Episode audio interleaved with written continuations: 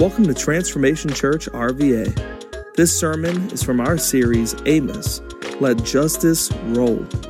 Everyone knows that our world is not the way it should be, and yet as Christians, we know that God executes justice and will restore the world to the perfection He created it in. We'll be exploring how it is that God is just and justifies the one who has faith in Jesus. We'll be reading Amos chapter 1, verses 1 and 2. The words of Amos, who was one of the sheep breeders from Tekoa, what he saw regarding Israel in the days of King Uzziah of Judah and Jeroboam, son of Jehoash, king of Israel, two years before the earthquake. He said, The Lord roars from Zion and makes his voice heard from Jerusalem. The pastures of the shepherds mourn, and the summit of Carmel withers. This is the word of the Lord. Thanks be to God. Thank you, Ian. Boy, wasn't last week awesome.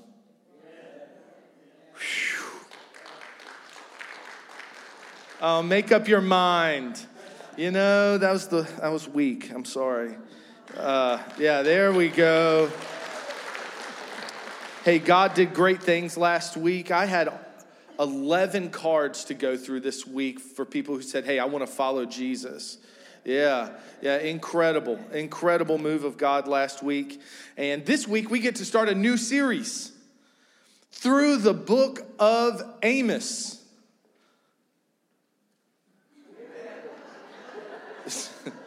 All right, let's pray. Uh, I knew y'all would be excited. I knew it. I knew you would be so excited when I said that. Um, so, if you don't know where Amos is, uh, which, hey, let me let, let you off the hook. Go ahead, turn to the front of your Bible. It'll have page numbers. Just turn to the page. don't do that whole thing where you're like, oh man, I really gotta find it. My neighbor's gonna know. Um, just flip to the front. It's not cheating, okay? Just turn to the front, get there with me. Uh, it is page 811 in the Pew Bible in front of you. So if you don't have a Bible, that's our gift to you. Take that with you home. Uh, page 811, uh, you'll see Daniel, um, uh, Hosea, Joel, and then you'll see Amos, okay? Um, so turn there. I want you to. I want you to physically turn there. Uh, if you have a smartphone, it's much easier. Just type Amos, and if the cookies come up, continue further. Chapter one.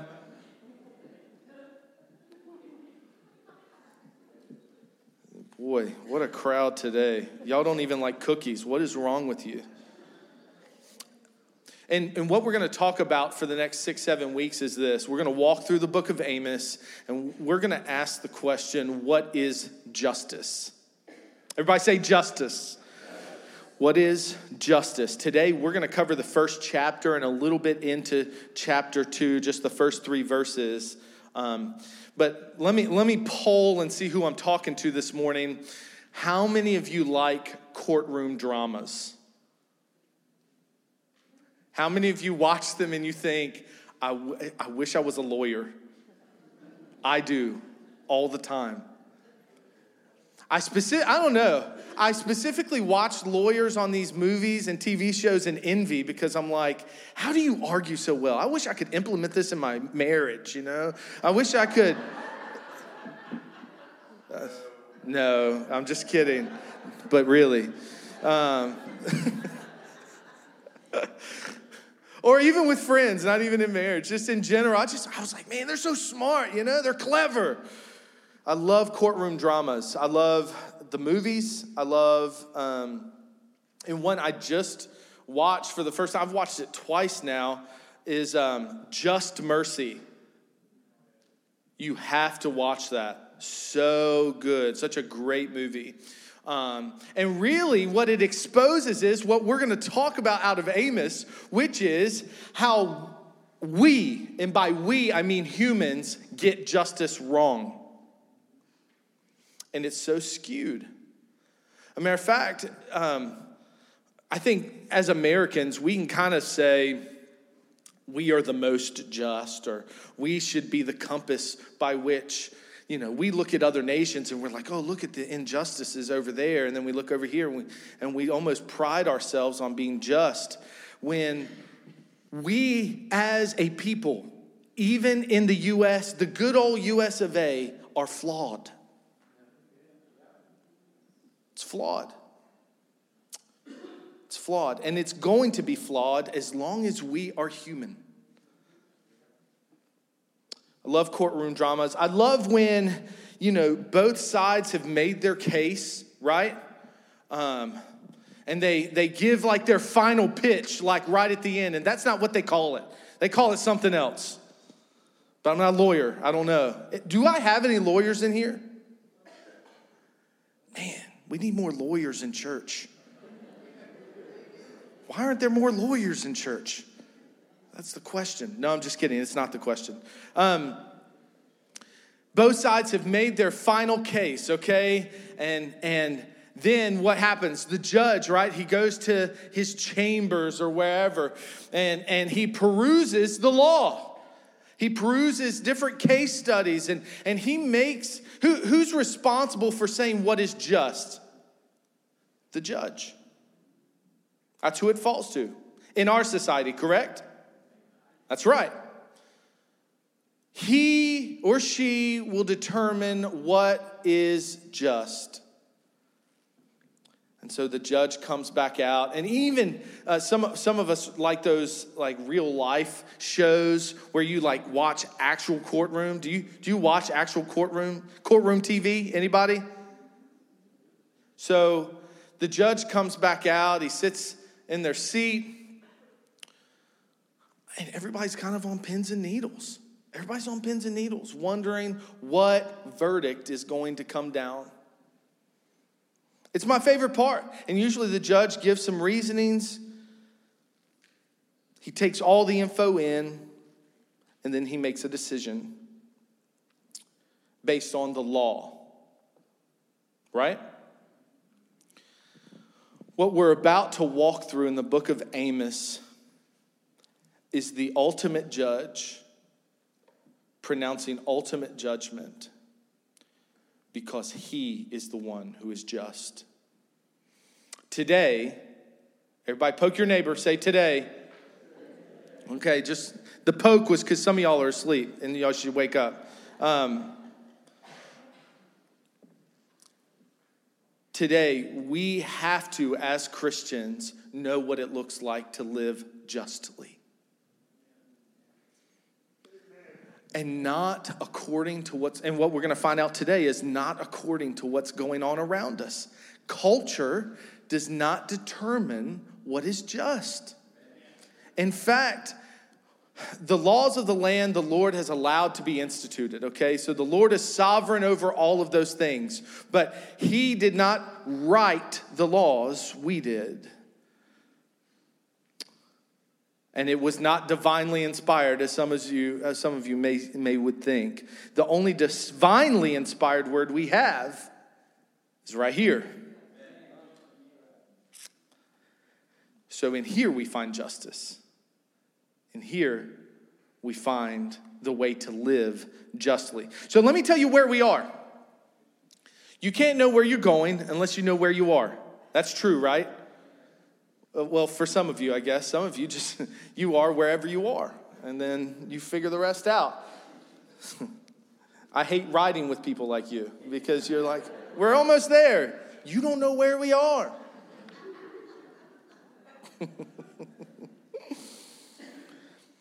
so we're in page 811. That's where we are.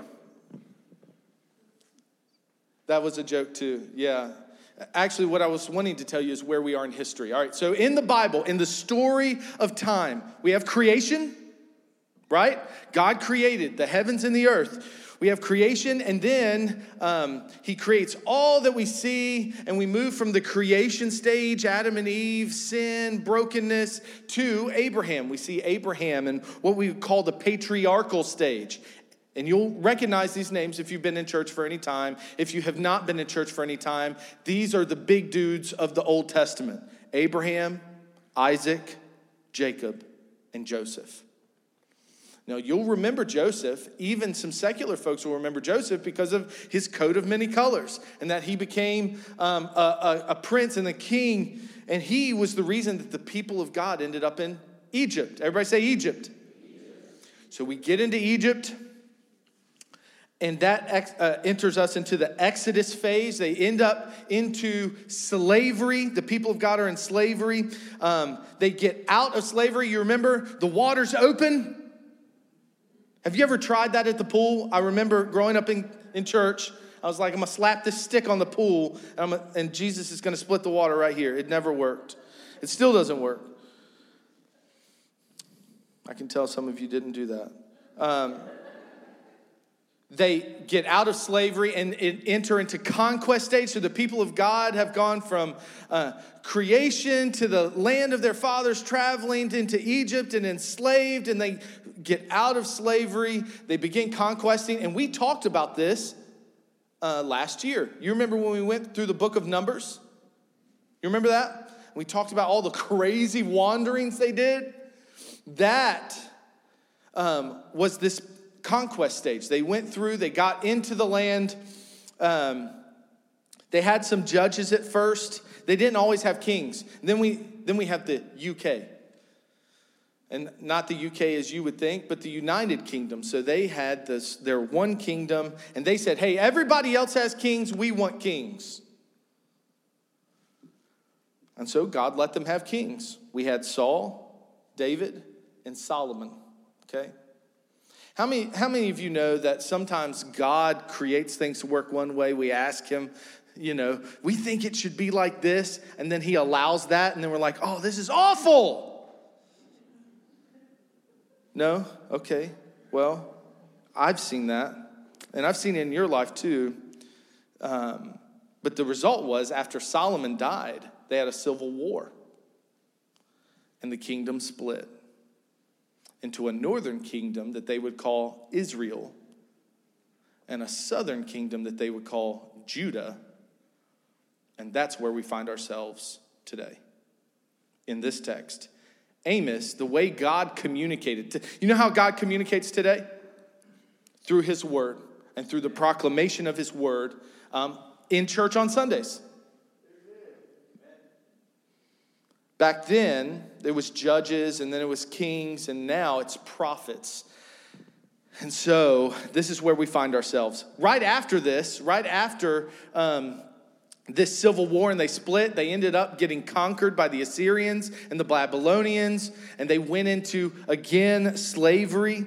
Um, captivity and then they were returned then jesus would come he would die on the cross he would rectify it all on the cross and then we would end up in acts where we were the last several weeks leading up to easter.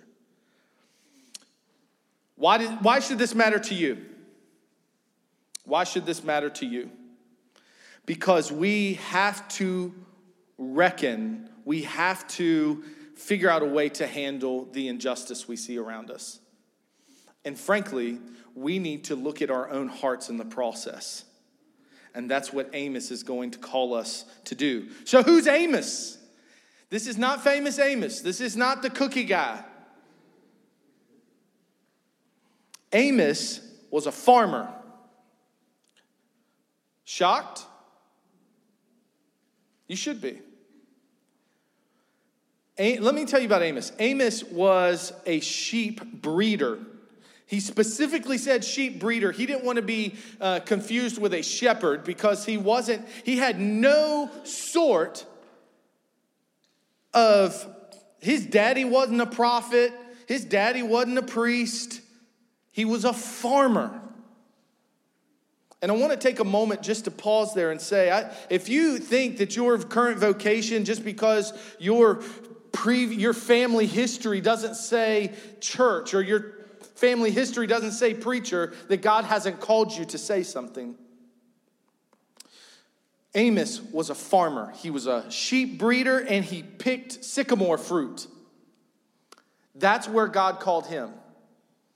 This should give you great um, encouragement. And I'll tell you why because God will call you straight out of being an EMT,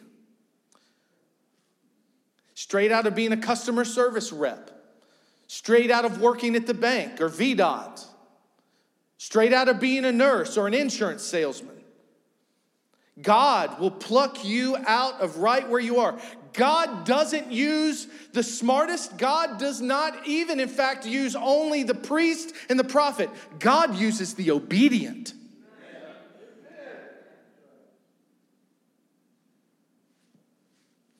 God uses the obedient. I don't care if you're in high school or you're in retirement. God uses the obedient. And so he used a farmer, which I love.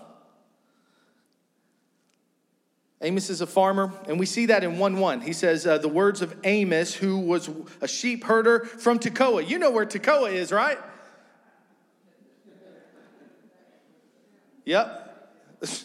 I knew you did. I'm just going to tell you because some of you might not. Tekoa was 11 miles south of Jerusalem. So he actually lived in Judah, and God is calling him to prophesy to Israel. Now they're at odds with one another, and this is actually a very prosperous time for Israel.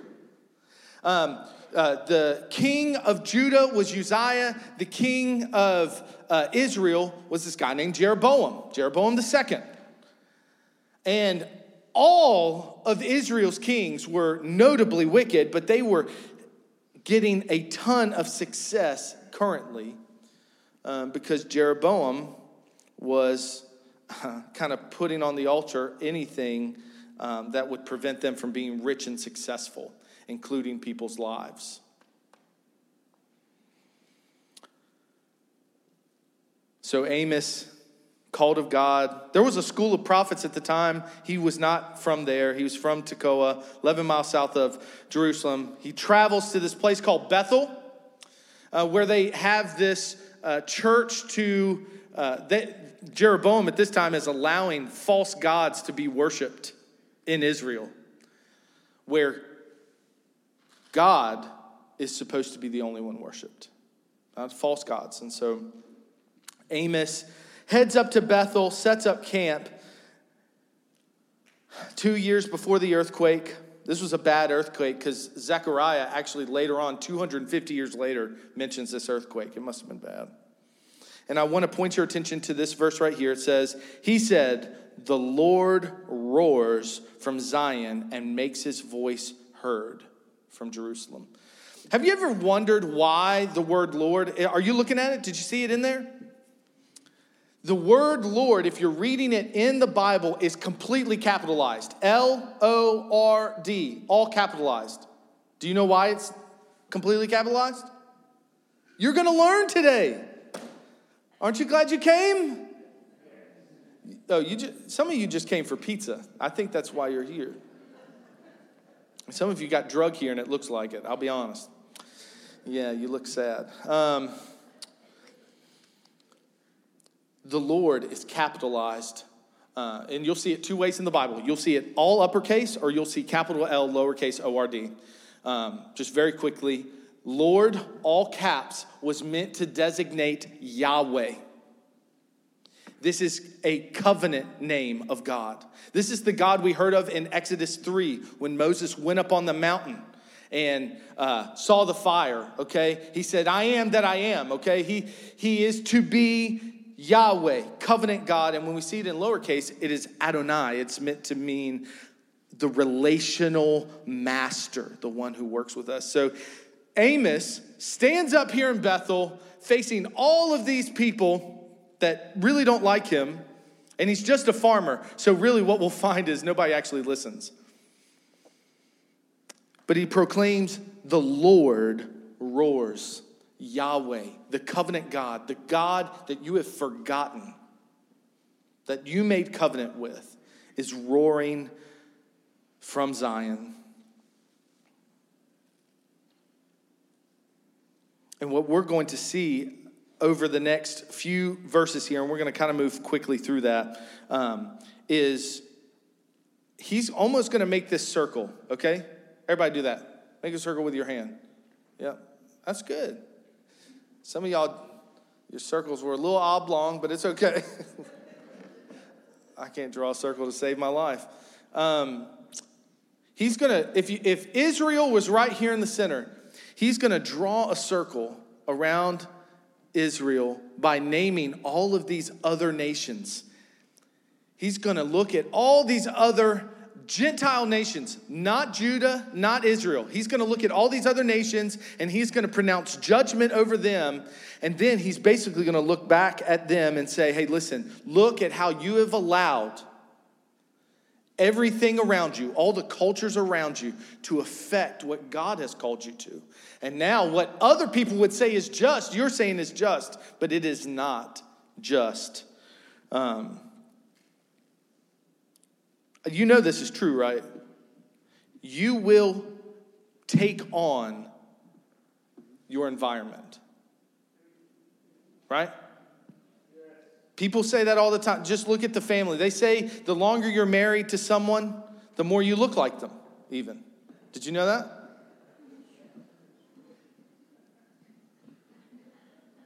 Y'all know the joke, right? Y'all know where I'm going. I've said it like 87 times about how blessed my wife is that she's married to me.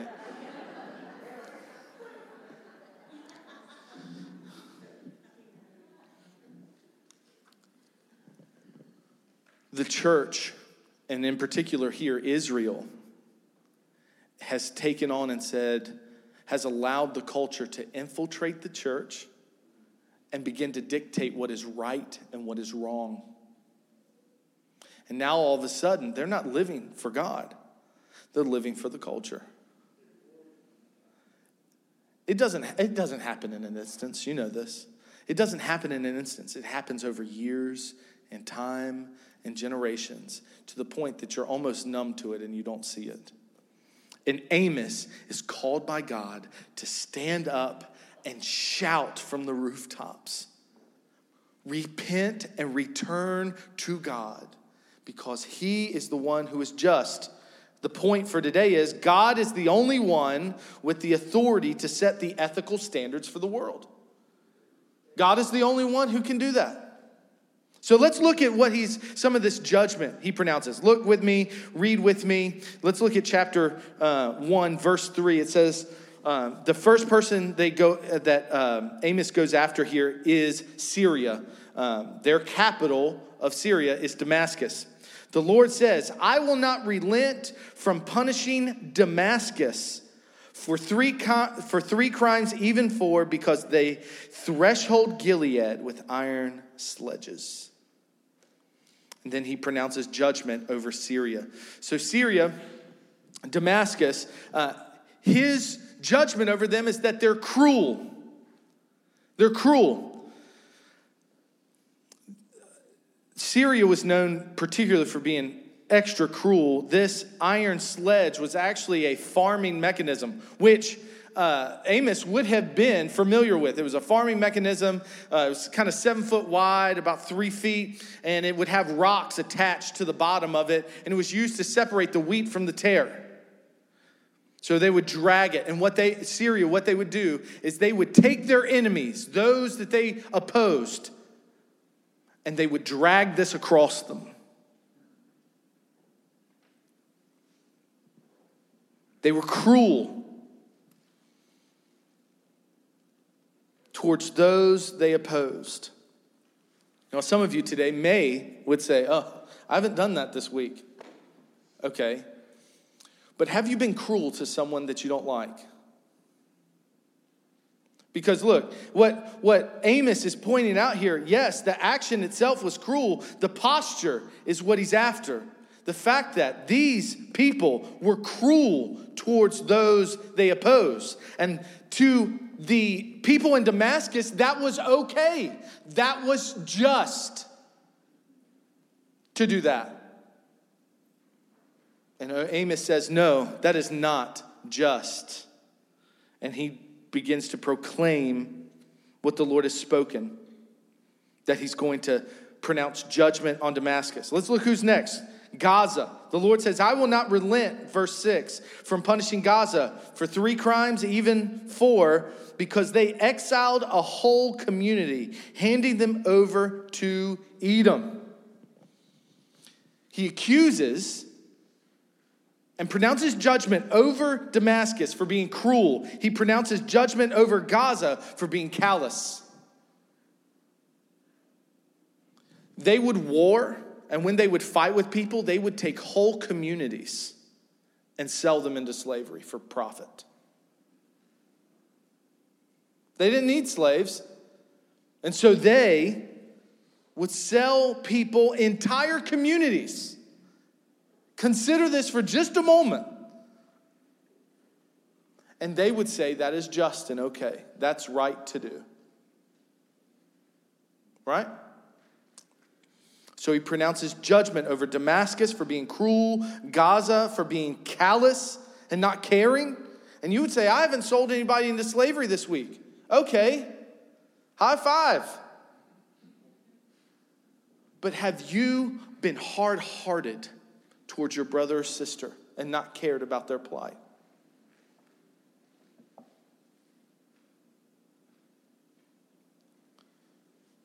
Today, I, I, think that the, the temptation is to read through these and say, oh, this is awful, Pastor. This is awful. When you share some of the same heart postures that these people do but you would never call it that. Because you determine how right you are, how wrong you are by judging against others. When really you should be determining whether your life is just, whether your right, life is right or wrong based on God. You see, your comparison's off. You'll read through this whole list and you'll be like, man, I'm safe. But are you? Are you? I would ask you to check your heart this morning. He, he looks at Tyre in the next section, which is in Phoenicia, and he, he um, uh, in verse 9, it says, The Lord says, I will not relent against Tyre uh, for three crimes, even four, because they handed over a whole community of exiles to Edom and broke a treaty of brotherhood. Now, historically speaking, historically speaking, Tyre and the Israelites have always had a good relationship. But then Tyre figured out they could make some money and they broke their covenant with Israel.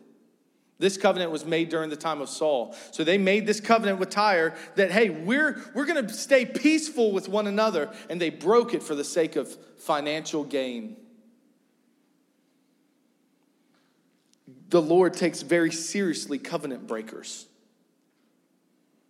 And in this case, they were peaceful with Israel all this time. And then the um, Amos cries for the Lord. The Lord is roaring at them. Hey, I'm going to have to pronounce judgment on you because all you saw was dollar signs instead of your word. Keep on going. Verse 11. The Lord says, I will not relent against punishing Edom for three times, even four, because he pursued his brother with the sword. He stifled his compassion, his anger tore at him continually, and he harbored his rage incessantly. Whew. That could be some of you today. That could be some of you today. Let me, you've heard two names before Jacob and Esau. Have you heard these names? Jacob and Esau, they were brothers, right? You ever had it out with one of your siblings? I know you haven't. You're too righteous for all that. You go here. Um, me and my brothers used to have it out all the time. I'm talking scrap, like single wide trailer, out in the middle of Charles City Woods, like busting on each other. And we love each other to today. I doubt he's watching. He works at Dominion like seven days a week. Um, but he would confirm that story. Um, in this case, with Jacob and Esau, Jacob stole Esau's birthright. He stole the family goods. And he did it deceptively. Okay? Edom, who we're talking about now, are the descendants of Esau. Uh, Israel are the descendants of Jacob. This is what this means. The people of Edom all of them have been holding this anger incessantly, is what scripture says, for all these years. Because they have taken the sword to Israel. Um, just time out for a second. Do you know how dangerous unchecked anger in your heart, do you know how much damage that can cause? Yeah, you will leave a tornado path with unchecked issues that you have with other people. You will leave a tornado path. And this is the condemnation that God has for Edom here. That he's saying, hey, in Genesis 35, they the last time we saw Jacob and Esau together was in Genesis 35 when they came to bury their dad. And so they buried their dad together, but Esau never buried his bitterness. And now, generations later, we have Edom and Israel that Edom constantly attacking Israel pursuing their brother. Notice the word brother, it's legit. It's because they were brothers, they are legitimately related. Some of y'all's Thanksgivings are like that. that uncomfortable laugh, that's the same one you have at Thanksgiving. yeah.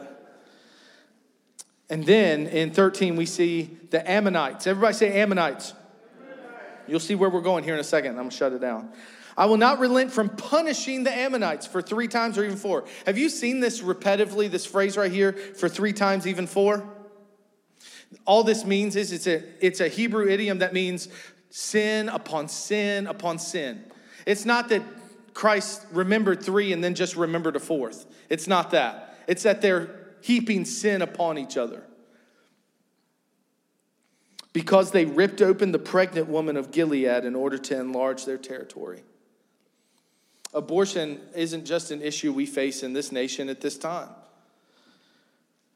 Um, the Lord's issue with the Ammonites is that they placed above human life what they can gain, what makes them more comfortable. And let me tell you, church, we are no different today. We will place almost anything under the, the covering of, I want to be comfortable. I don't want to be held accountable. And so, for all of those things, I will sacrifice whatever. I will sacrifice friends and family. I'll lay on the altar, even as a nation, the lives of young babies And I feel almost every, every time I bring up abortion, I, I, I, have to backpedal a little bit because I don't know who's in the room and who's walked through that road. But I will tell you this that we are a church that is for the baby, absolutely, but we are also for the mom that has to make that decision, who has walked through that decision. We're also for the dad, those who are scared. Um, and most people, when they they bring up abortion, they want to argue with me about abortion and, and say how it's right. I will tell you that 98% statistically, statistically, this isn't just how I feel about it, these are the facts. 98% of them are for convenience. If we'll agree that that's not okay, then we can have a conversation about the rest, okay? Let's have a conversation about the rest. But but we as a church, I can't shy away from the fact that we have to value life. And all of these judgments in Amos so far are because people have placed other things above how God values life, how God values justness. And we want to, I don't know, it, it seems like we want to wave the justice flag when it's convenient for us, but not when it convicts us.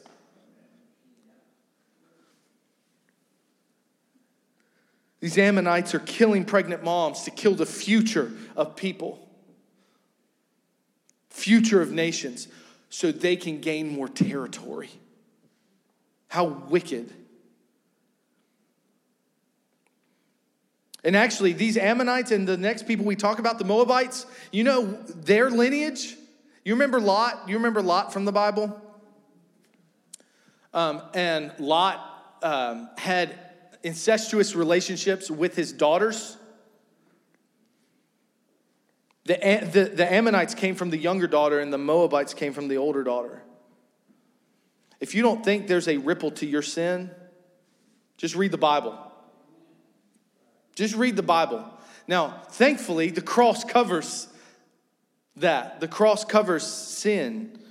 Um, but let's look at the Moabite folks, and this is actually in chapter 2. The Lord, uh, verse 1, chapter 2 I will not relent against punishing Moab for three crimes, even four, because he burned the bones of the king of Edom to lime. So here's what happened the Moabites got upset at Edom. So when they went to war with Edom, they invaded.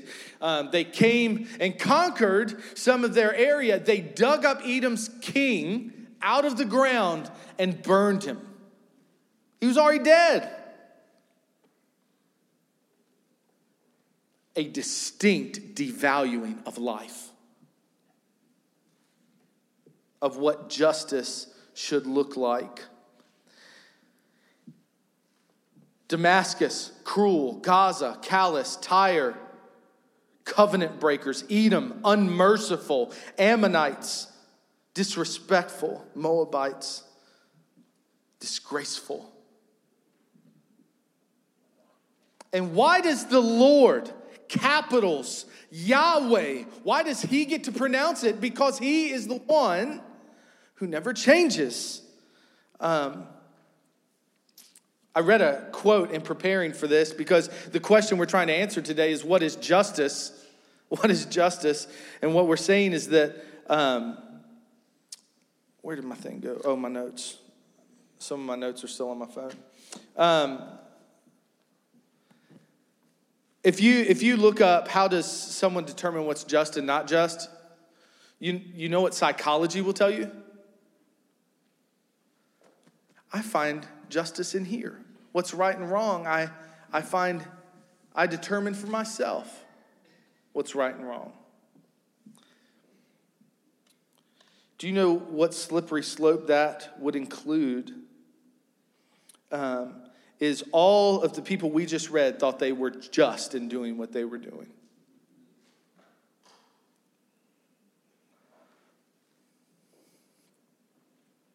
Louis Farrakhan, which kind of a controversial figure, he said something about justice, and I want to read it to you. There really can be no, ju- no peace without justice. There can be no justice without truth. And there can be no truth unless someone rises up to tell you the truth. Amos stood proudly, confidently in Bethel, declaring these judgments on the nations around Israel. So he's, he's called to pronounce judgment on Israel. But he spends the first whole chapter and a little bit of the second pronouncing judgment on the nations around Israel. You know why? Because their way of life, we're going to find out next week, had infiltrated Israel. So Amos is almost uh, leading them down this path to be like the Israelites. If you're sitting here listening to him, you're probably thinking, which some of you do on Sunday mornings, you'll come in and be like, man, he's right. Look at those people. Y'all love when I preach about culture outside the church. Y'all like, yeah, you know what? I'm on board with him now. But the moment, and, and preachers use this trick all the time. Amos is doing the same thing. He's declaring, Look at all these nations and how wicked they are. And next week, he's going to point the finger right at them and say, You are wicked.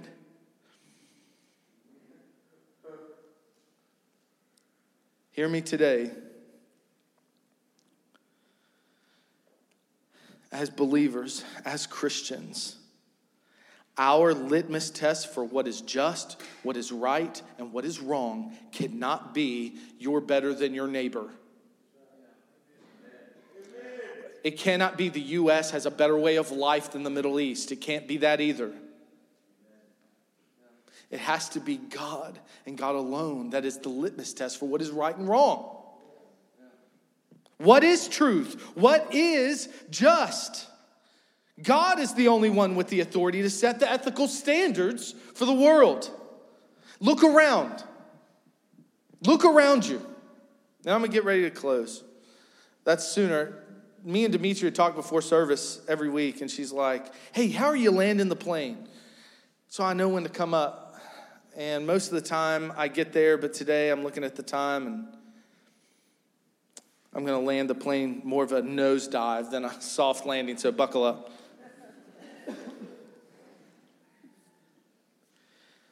Look around you. Watch the news. how well is it us determining our own justice?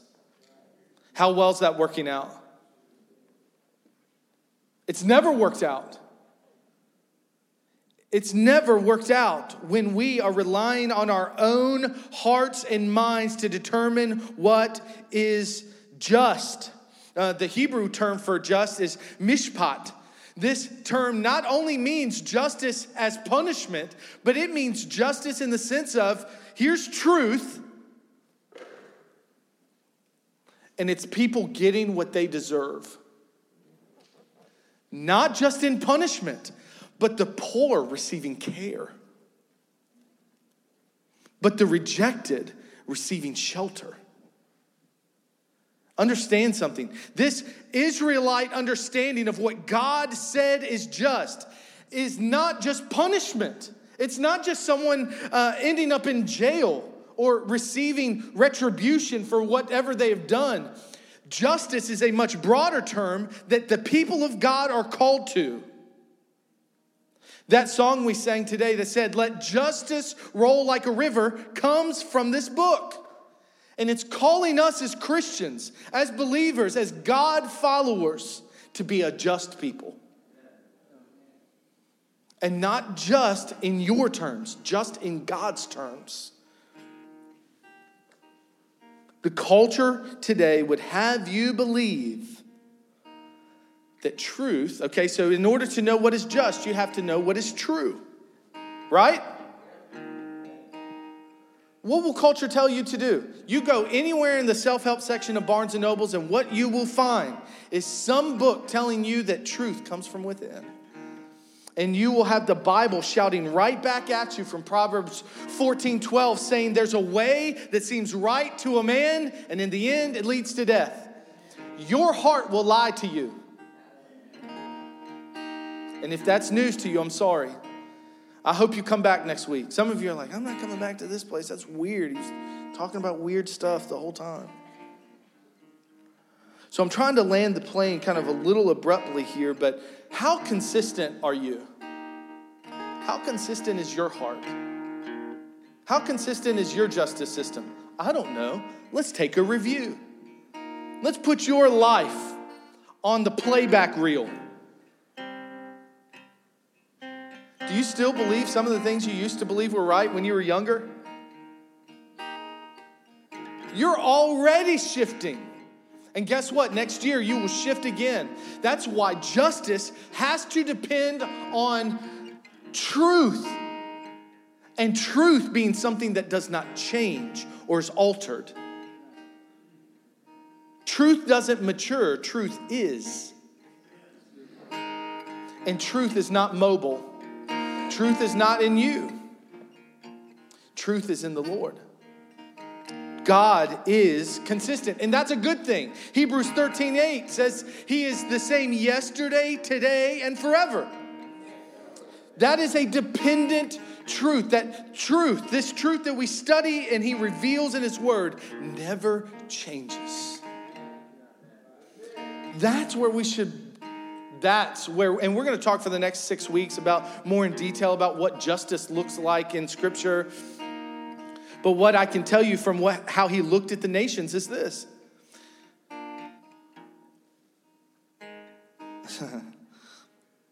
if I looked at some of your Facebook pages,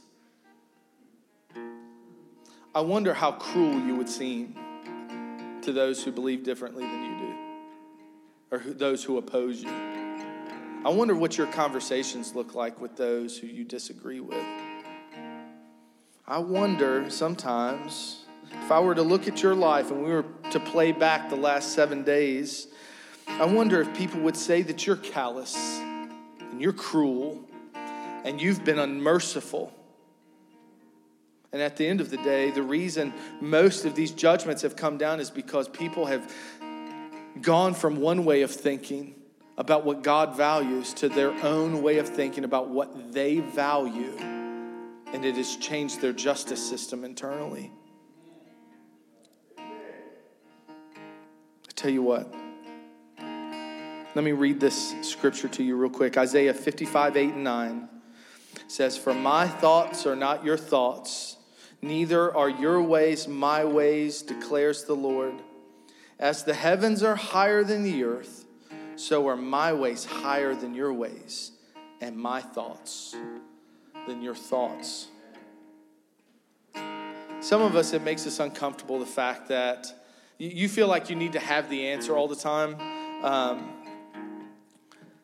I look to the Lord. I look to the Lord for a lot of reasons, but I have found myself to be oftentimes swayed by the environments I'm in and the people I'm around.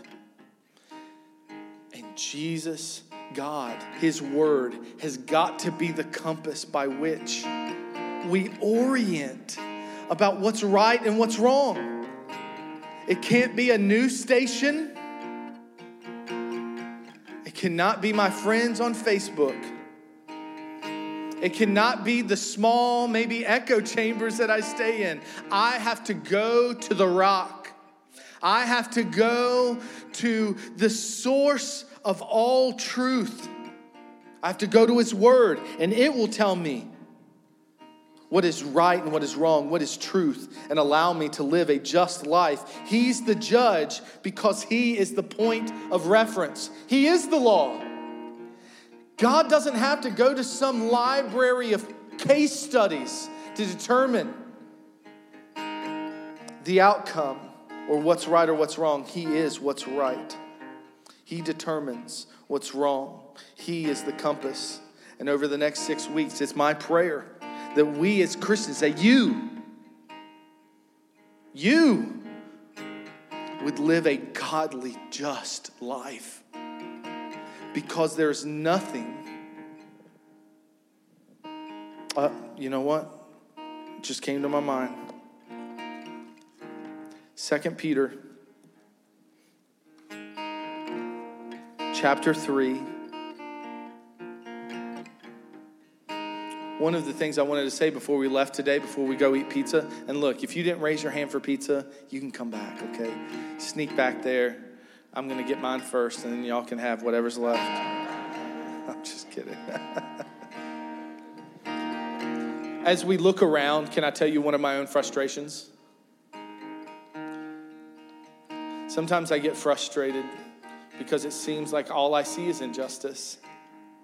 And I wonder what God is doing about it. And this scripture fell into my heart and that this, I think Amos was crying this judgment's coming, right? Delayed justice is not denied justice. Delayed justice is not denied justice. Look at this. 2 Peter chapter 3 verse 9 says the Lord does not delay his promise as some understand delay but is patient with you not wanting any to perish but all to come to repentance. I know you got, I, I, I, get frustrated just like you when I look around and I'm like, man, that's not right. It doesn't seem right. And I look forward evermore to the day when Christ returns and reconciles and pronounces his justice.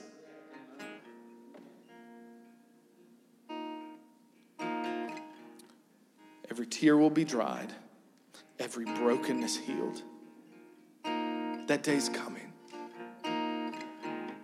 And if you're wondering, man, it just seems like God's delaying. It, when is it going to happen, Pastor? When's this justice come? Because even some of your own hearts this morning, you have experienced injustice yourself. And you say, I don't see this in scripture, brother. How do I handle that? I don't I haven't seen justice in my situation yet. I can only tell you this. I can only tell you this that it's coming. He is coming again to make all things right. And what and, and just as Peter said, it may seem like a delay to you, but it's not a delay. It is his grace and mercy showered that everyone would have an opportunity to hear that Jesus Christ has come to save sinners. And in all the repentance we've been called to, we can repent. We can know God. We can be reconciled to Him. We can be together with the Lord. And it is just His grace and mercy that He is waiting.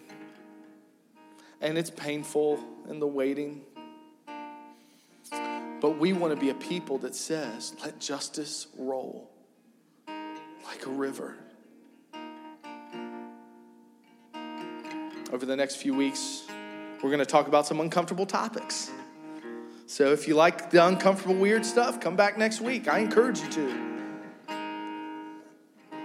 But only come if you want to encounter the Lord and allow His word to transform your heart. There are better hobbies on the weekend than coming here and listen to me talk, okay? Um, we come to proclaim the word of the Lord and allow the Holy Spirit to transform our hearts through it. That's why we're here. And I pray that's why you're here. And I hope you leave different. Cards on the table. If you leave here the same, what a disappointment. What a disappointment. God's word is here to meet you right where you are. Okay? Whether you're up here, I'm sure on your own justice scale, you're like, oh yeah, I'm pretty just guy. You know, I've got it figured out. You may find out otherwise over the coming weeks. But I will tell you that the Lord is faithful. His grace and mercy is new every morning. And I am so excited to walk through this book with you. I think it's going to change your life. I think it's going to change how you view the world around you. And I'm excited about that. Would you pray with me? Father, today, I'm so thankful for your presence here. I ask today that you would help us to be a just people and that we would look to you for those things. God, I love you. I give you praise for your work in this place. In Christ's mighty name, everyone said, Thanks for streaming this audio from Transformation Church RVA, located in Richmond, Virginia. For more information, check out our website at www.transformationrva.com.